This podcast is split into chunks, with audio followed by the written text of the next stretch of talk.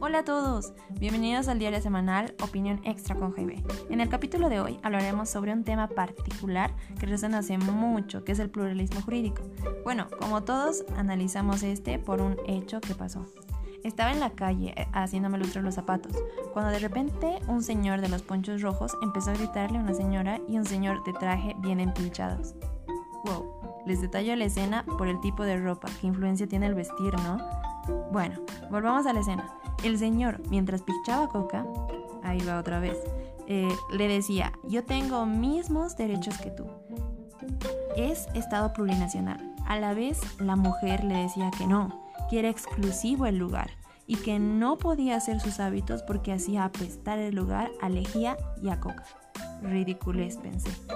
Pero se me quedó grabado la palabra plurinacional, esa que está de nombre propio de mi país. ¿Qué significa? ¿Por qué era tan importante? ¿Y por qué el Señor lo utilizó como referente para defenderse en una discusión? Bueno, empecé buscando desde cuándo nos llamamos así. Lo sé, debería saberlo, pero no. La nueva constitución, aprobada en el referéndum con un 61% de los votos en enero de 2009 y promulgada el 7 de febrero de ese año, determina que Bolivia se constituye como un Estado unitario, social de derecho plurinacional comunitario, libre, independiente, soberano, democrático, intercultural, descentralizado y con autonomías, fundada en la pluralidad y el pluralismo jurídico, económico, jurídico, cultural y lingüístico, dentro del proceso integrador del país. Bueno, mucho bla bla, pero ¿a qué realmente se refiere? Entonces traté de basarme en un texto del señor Alfredo Castaneda para matar la ignorancia. Él habla desde diferentes puntos de vista de personajes de la historia, diferenciando primero sobre lo que es el ordenamiento jurídico y el sistema jurídico. Y él no halla tampoco mucha diferencia entre ambos. Él dice que es el que regulariza un pueblo, nación, con un conjunto de normas y poderes. Ahí menciona también cuál es el problema de los sistemas legales actuales. Él habla sobre el tiempo y el lugar.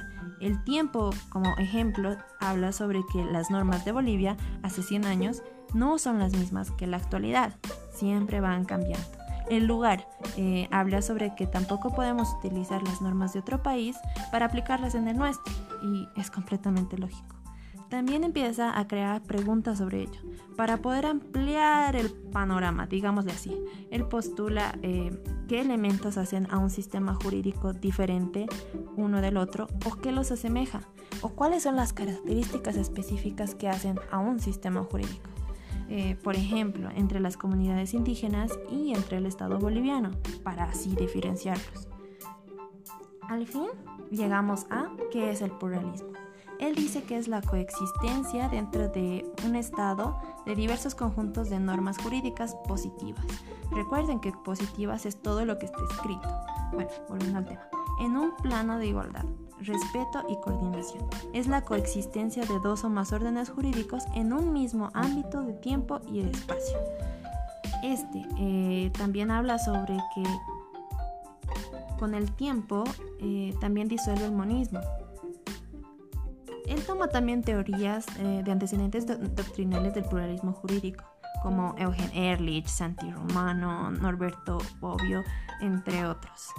Les recomiendo que lo lean. Eh, él, realmente habla sobre que el pluralismo es realmente extenso y no se abarca actualmente, sino que ya tiene trascendencia histórica. Bueno, llegamos a la conclusión. Eh, habla sobre antes en la República los indígenas no existían o eran casi un elemento decorativo por su cultura y vestimenta. Ahora son sujetos con derechos civiles y facultades de ejercer su propia autonomía. Pensémoslo un poco.